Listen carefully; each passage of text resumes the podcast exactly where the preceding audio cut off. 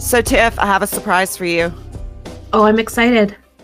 Okay, you should be. I went down a very weird holiday rabbit hole, and I need company. So I'm about to drag you down with me. I am... Take me away. All right. The, the audience doesn't know this, but they're about to know. I'm basically ambushing you with a spooky snack, colon, weird-ass Christmas edition.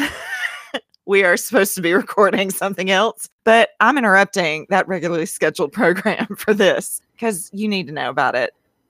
For those who are new, please check whatever full episode is close to this one for the official description. But the short version is about our little podcast. We tell weird stories from history, often with paranormal, supernatural elements, but they're all true in the sense that they have actual facts.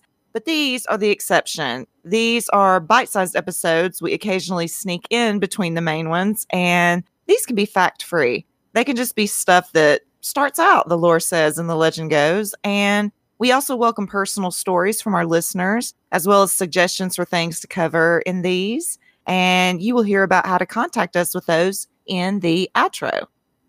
But this time, like I say, this is something of my doing. Tiff, here's what happened. Are you ready for the journey? Yeah.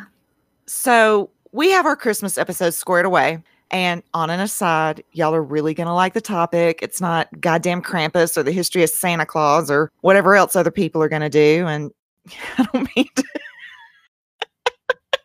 I don't mean to. Is throw shade even a phrase anymore? I don't mean to be a bitch. Anyway, never mind. None of this matters. But you, you know everybody's going to be doing those. But we're not. Mm-mm. So, yeah. What matters is, back to when I was searching for options, before you came up with a brilliant idea that y'all are going to hear for Christmas, I was on the Smithsonian website, as I am wont to do, and I got to reading an article about this great creature that I'd not heard of till now, an Icelandic Christmas witch called Grýla. Now, it's spelled G R Y L A with that little accent thingy above the Y, so it's pronounced Grýla. But I'm not capable of rolling that R every time, so we're just sticking with Grýla. And we don't typically do what I'm about to do on the show. Uh, we quote sources when we need to, but we don't make a habit of just reading. Hey, look, there's podcasts out there that'll hook you up. Listen, I'm in a mood. Apparently, I'm in a bitch mood. Sorry. But for this, just be ready. I'm quoting a lot, but it's because I want y'all to feel me. I want y'all to know what happened as I got drugged down this Icelandic hole. So the article kicks off talking about, yeah, yeah, Krampus. And there's that movie. And by the way, great movie, B T dubs. I enjoyed the hell out of it. But they went on to say, you know, people are missing out on some other great Christmas creatures, one of them being Grýla. And they said, quote, while Krampus may be king of holiday scares, his fans may be overlooking an equally nasty, much more formidable queen, meaning Grýla. This tough ogress lives in a cave in Iceland's hinterlands, the matriarch of a family of strange creatures, launching attacks on nearby townships, snatching up misbehaving children, and turning them into delicious stew. Oh my gosh, that sounds like my gypsies.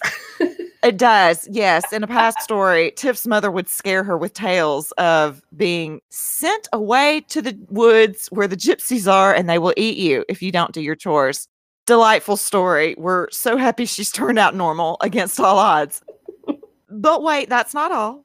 Quote, tales of the ogress began as oral accounts with the earliest written references found in the thirteenth century in historic sagas and poems throughout the region. One reads, here comes Grýla down the field with fifteen tails on her. While another describes, down comes Grýla from the outer fields with forty tails, a bag on her back, a sword, knife in her hand, coming to carve out the stomachs of the children who cry for meat during Lent. Now, oh, Grýla. It doesn't. I, I have a feeling maybe at first I thought, well, maybe something's lost in the translation. And then I realized that nothing was lost. Like I, they have painted the picture. Now, according to historian Terry Gunnell, who is the head of the folkloristics department at the University of Iceland, she was not directly associated with Christmas, but associated with a threat that lives in the mountains. You never knew exactly where she was. She ate one of her husbands when she got bored with him. In some ways, she's the first feminist in Iceland. Now, we, as a feminist, can I just, we don't advocate eating men. We, I don't know that perhaps, now perhaps that is an example of something lost a little, something that's lost a little in translation. We, we don't advocate for the eating of husbands. Okay. But, but I'm in, look, I'm sold. You had me at brat children stew. I read on, and they tell a little background about how she didn't get tied into Christmas until the early nineteenth century via some other poems that started incorporating her with it. And P S this season in Iceland is referred to as Jól, J O L. So I'm thinking Jól. I looked up Grýla and some other stuff, but not that. Oh, well. But it's an old version of the word Yule. And that historian says, quote, the earliest celebrations of the season were viewed as a time not only to bring together relatives, living and deceased, but also elves, trolls, and other magical and spooky creatures believed to inhabit the landscape. Sometimes these figures would visit in the flesh as masked figures going around to farms and houses during the season. So she, our, our girl Grýla, fits in. And the article goes on to note, Grýla, whose name translates loosely to growler, would be among these, showing up with a horned tail and a bag into which she would toss the naughty children, and then I presume make into the aforementioned stew. So fine, right? Fine so far. I'm getting some nice, tidy scoop. I thank you, Smithsonian. But I go on. And this is just thrown in there like it's no big deal. Other bits of folklore describe a second troll-like husband. And then that's it. Okay, fine. I now have to know more about this troll's second husband who has voluntarily married Grýla after, I have to assume, because this must have been hot gossip, that she ate husband number one. He's got some balls, yeah. Well, or he might not soon. Look, I don't know how she operates. Like, I do a quick search and the internet tells me that Grýla has actually been married three times, having tons of kids all the while. We, we will come back to them, I assure you. And that she's presently on husband number three. And his name is Le- Leppalúði. Another place said Leppalúði. And he lives with her in a cave in some lava fields. Nice digs. And that he is, quote, lazy and mostly stays at home. You do you, Leppalúði. Look, stay out of her way. I, I, I don't think he's wrong in this respect. I think she's the moneymaker in that marriage, so he's got himself a sugar mama there. Oh, one hundred percent, one hundred percent. You don't give that up. I mean, she, he's she's bringing the children to you, so it's like a lion pride, you know. Bringing home the bacon. Amen. I go back to my Smithsonian article. The end of that sentence about the husband goes on to say, quote, and a giant man-eating Yule cat known to target anybody who doesn't have on new clothes. Well, that's specific.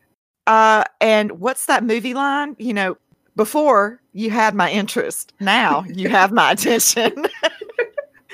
So turns out the Smithsonian, bless them, has another article entitled, Each Christmas, Iceland's Yule Cat Takes Fashion Policing to the Extreme.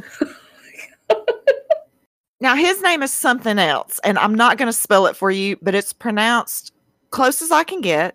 Jólakötturinn, and I quote, according to Icelandic tradition, anyone who finished their chores before Christmas would get new clothes as a reward. Meanwhile, the lazy children who didn't get their work done would have to face the Yule cat. For starters, the Yule cat is no mere kitten. It towers above the tallest houses. As it prowls about Iceland on Christmas night, the Yule cat peers in through the windows to see what kids have gotten for presents. If new clothes are among their new possessions, the big cat will move along. But if a child was too lazy to earn their new socks, the Yule cat will eat their dinner before moving on to the main course, the child itself. And and listen, all I can hear in my mind are the occasional, just those mournful cries that will sneak into the podcast that I do, I do edit out. Um, of that one cat of yours who will just howl at the door when you shut the door to record, and it will just just moan like it is just being tortured. Yeah. I go back to my original article because, damn it, I, I'm determined to finish reading this article. At the end of the paragraph, just with the casual drops about the husband and the child-eating cat, here's how they finish it off. Quote, filling out what the historian calls this highly dysfunctional family are Grýla's mob of large adult sons, the thirteen Yule Lads. Each of these troublemakers visits Icelandic households on specific days throughout December, unleashing their individual types of pestering. One is partial to slamming doors, one eats the leftovers from pots and pans, and another lives up to his nickname of Sausage Swiper. They're killing me. They're killing me. I go in search of the Yule Lads, and what do you know? The Smithsonian has another article just on them. And the subtitle of said article is, "The Yule Lads used to be a lot more creepy than they are today, too. But in seventeen forty-six, parents were officially banned from tormenting their kids with the stories." What is happening in Iceland? First off, look, I had to know about the ban. I had to know about this ban. So down another road I went, and here's what the site Folklore Thursday reports. Quote, "The threat of the Yule Lads was used to intimidate children into good behavior during Advent. In fact, by seventeen forty-six, they became so bloody that the Danes, who ruled over Iceland at that time, issued a law banning stories used for scaring children into good behavior. There have been numerous attempts at banishing Grýla from Christmas, but she is a tenacious old troll. Despite the recent efforts of certain parties to ease the fears of the young by announcing Grýla's death, the ancient ogress seems to hang on interminably. She is not so easily persuaded to give up the ghost."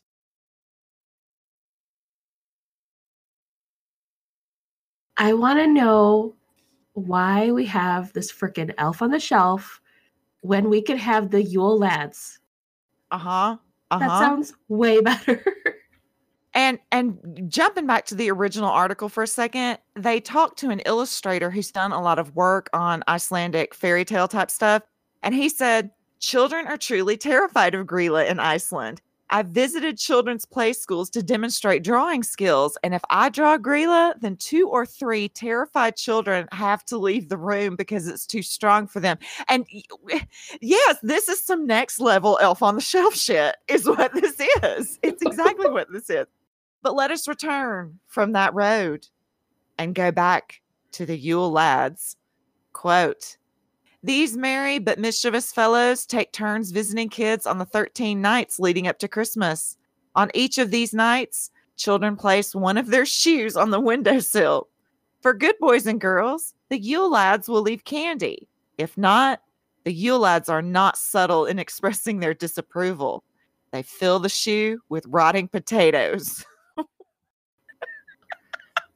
What? Oh, why potatoes? Why? Again, they're just tossing this stuff out there. And I can't, I couldn't, look, I couldn't, I couldn't follow up on that, folks. I'm sorry. If, if one of you guys, many side streets here, there have been so many side. If anybody wants to try and figure out why rotting potatoes, I don't, anyway, apparently there's also more obscure lads that aren't part of this canonical thirteen, because like I said, Grýla was apparently spawning like a bunny, and among the three husbands had a ton of kids. And one place says, quote, "In East Iceland, there existed a folk tale of a specific group of Yule Lads who did not come from the mountains, but from the ocean. One very obscure nursery rhyme mentions there being two female Yule pranksters who steal melted fat by either stuffing it up their nose or putting it in socks." I don't think either of those are good ways to transport it. But all I thought was, do you remember in Fight Club where they're stealing the fat from the liposuction clinic? Do you know what I'm talking about? Yes. And they throw the bag over the barbed wire fence. Oh. They should have stuffed it up their nose. All right. As far as the thirteen, the Museum of Iceland lists them as follows. And these are, of course, not the proper Icelandic names, but I think we'll all agree that I've butchered enough of their beautiful language for one day. So here we go. Sheep coat Claude. He tries to suckle Yules in the farmer's sheep sheds. Oh. Gully Gawk. He steals foam from buckets of cow milk. Stubby. He's short, and he steals food from frying pans. Get ready for this trio. Spoon liquor. He he licks spoons. Um, pot liquor. He now he licks pots. I know that's what y'all are thinking, but he only takes the unwashed pots, and he licks them clean. So he's kind of he's kind of doing a service. And then bowl liquor, not like liquor that's in a bowl. He he steals bowls of food from under the bed, which was apparently a common thing back in the day. You stashed your food under the bed, and I presume by the name, he licks them clean. Okay, on to the rest. Door slammer. He stomps around and slams doors for the purpose of keeping everyone awake. Skier gobbler. He eats up all your yogurt, which is apparently the word skier is means yogurt in Icelandic. Sausage swiper. He steals sausages. Window peeper. He he likes to creep outside windows, and sometimes if he likes what he sees inside, he'll just sneak through the window and take it. Meat hook. He snatches up any meat that you've left out, and he especially loves smoked lamb. The candle beggar steals your candles. And finally, door sniffer. Door sniffer has a huge nose and an insatiable appetite for stolen baked goods. But he's not he's not like biscuit sniffer, he's door sniffer. So like the doors of your pantry. Okay. Why am I trying to figure this out? Why? Why? That's it. That's the end of my story. That's all I got. That's all I got. I I, I was exhausted. This this was hours. This exhausted me. I really want to know why this is so overlooked. Why is this like Christmas witch with all of her naughty children not something that we're warned about? I mean, th- this this is a good advent calendar to me. The the thirteen Yule Lads. You know, you open your little door and maybe you got a licked spoon or you or now, do you, um, I know that this is kind of a regional thing. Do you do Saint Nick? Did you grow up with, with that tradition? I, I mean, I'm aware that that's another name for Santa Claus, but what do you mean? No, Saint Nick comes on December fifth, and he's, he's almost like, uh, he's like pre, kind of like a pre-Santa thing. He comes on December fifth overnight. What we did was we left out shoes. And he would either leave like candy and treats in there, or you would get coal. Right now we do like stockings. But like I said, it's a regional thing. It's a very like German kind of. I was about to say that's old school German, or I was even going to say Swedish just yeah. because you're in Wisconsin. Yeah. So um, no, this this a lot of the things that you're talking about kind of reminded me. I was like, okay, this is like a weird combination of like Saint Nick, and then you've got, you know, the whole advent calendar and just seasonal stuff as far as trying to get kids to behave. Why is she allowed to have these awful, terrible children? But then she comes in, steals away the other kids that just didn't do their chores. You bring up an excellent point. You bring up an excellent point. Yeah. I wonder if that's yeah. why I always got socks every year, to make sure that I wasn't stolen away. I also got, I'm wearing my wool lined, my fur lined wool fat that make my legs look about eight times bigger than they actually are. I'm wearing those as we speak. So I love getting socks for Christmas, but yeah, that's what it mentioned that even the, I didn't put this in the story because I, I didn't want it to be terribly logical, but the whole thing about even if you're not a well-off family, you know, knit up some socks for the kids. At, at least do that. Even if you have to make them by hand, if you can't buy them, you know, at least do socks as yeah.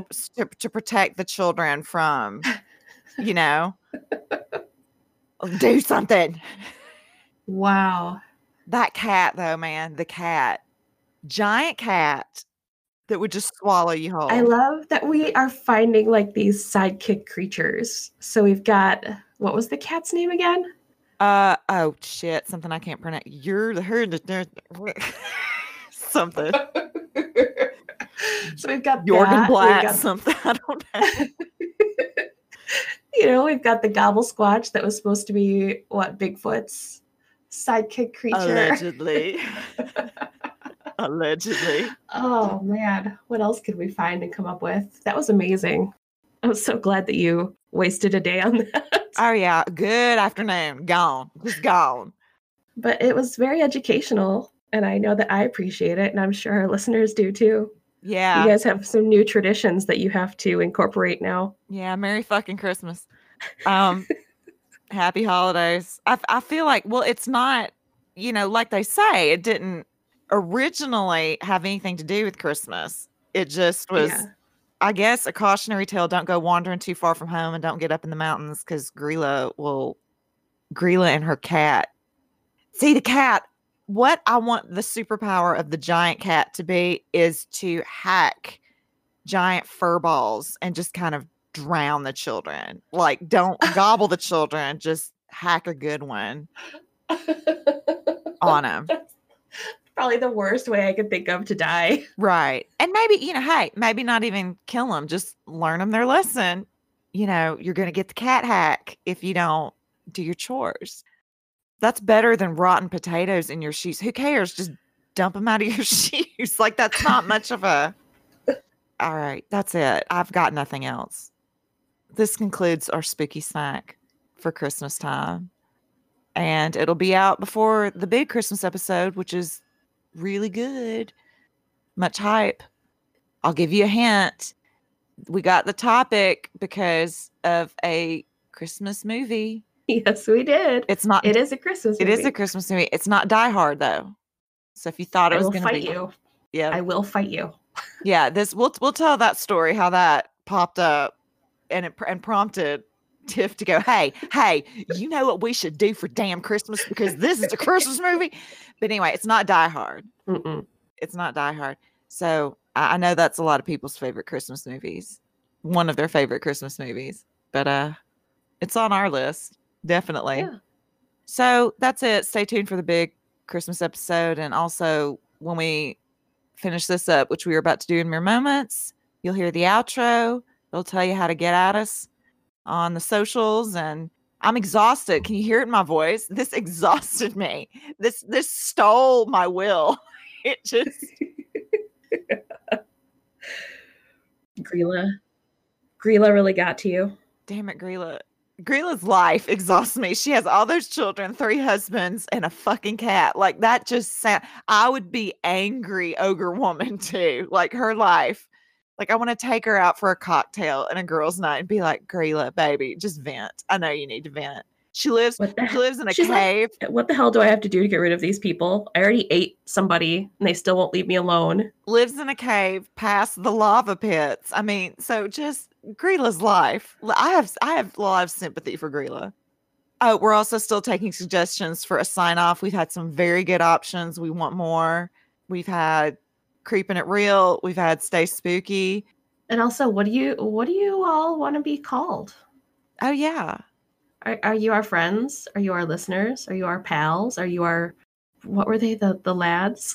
Yeah, are you our Yule Lads? Yeah. Do you love rotten potatoes?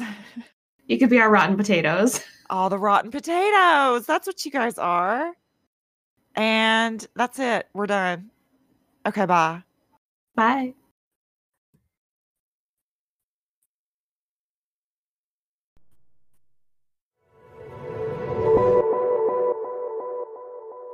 Thanks so much for listening. As a reminder, you can check out our sources for each of the episodes at show notes, along with any supplemental things we think you might enjoy. Visit us on our blog at you totally made that up dot tumblr dot com. You can also find us on Twitter at Y T M T U Podcast and on Instagram at YouTotallyMadeThatUp. Feel free to contact us on those platforms, and you can also email us. That address is YouTotallyMadeThatUp at gmail dot com.